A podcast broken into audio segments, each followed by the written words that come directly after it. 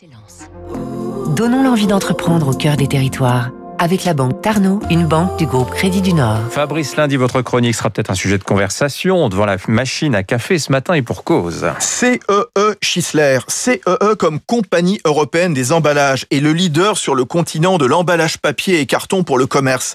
L'entreprise de Thouars, dans les Deux-Sèvres, fabrique des gobelets, des pots à glace en carton, des sacs en papier pour les fruits et légumes, la vente à emporter, la pharmacie, des papiers alimentaires pour la restauration rapide, les feuilles hamburgers. 70 ans d'expérience, l'entreprise familiale fut créée en 1950 par Robert Schisler, un banquier parisien reconverti dans le papier et le carton d'emballage. La fin du sac plastique est évidemment une opportunité pour CE Schisler qui réalise 60% de ses ventes avec des sacs en papier et le quart avec des gobelets. Des gobelets qui se déplastifient aussi, même ceux en carton. Plus de film polyéthylène comme celui adopté par Burger King, David Schisler, le petit-fils du fondateur.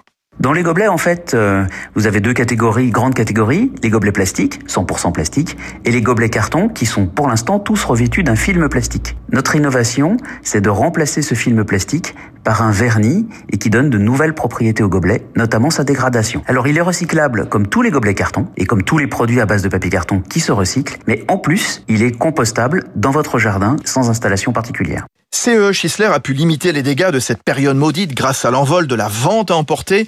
L'entreprise des Deux-Sèvres mise désormais sur le redémarrage des cinémas ou du transport aérien pour placer ses gobelets en tout genre.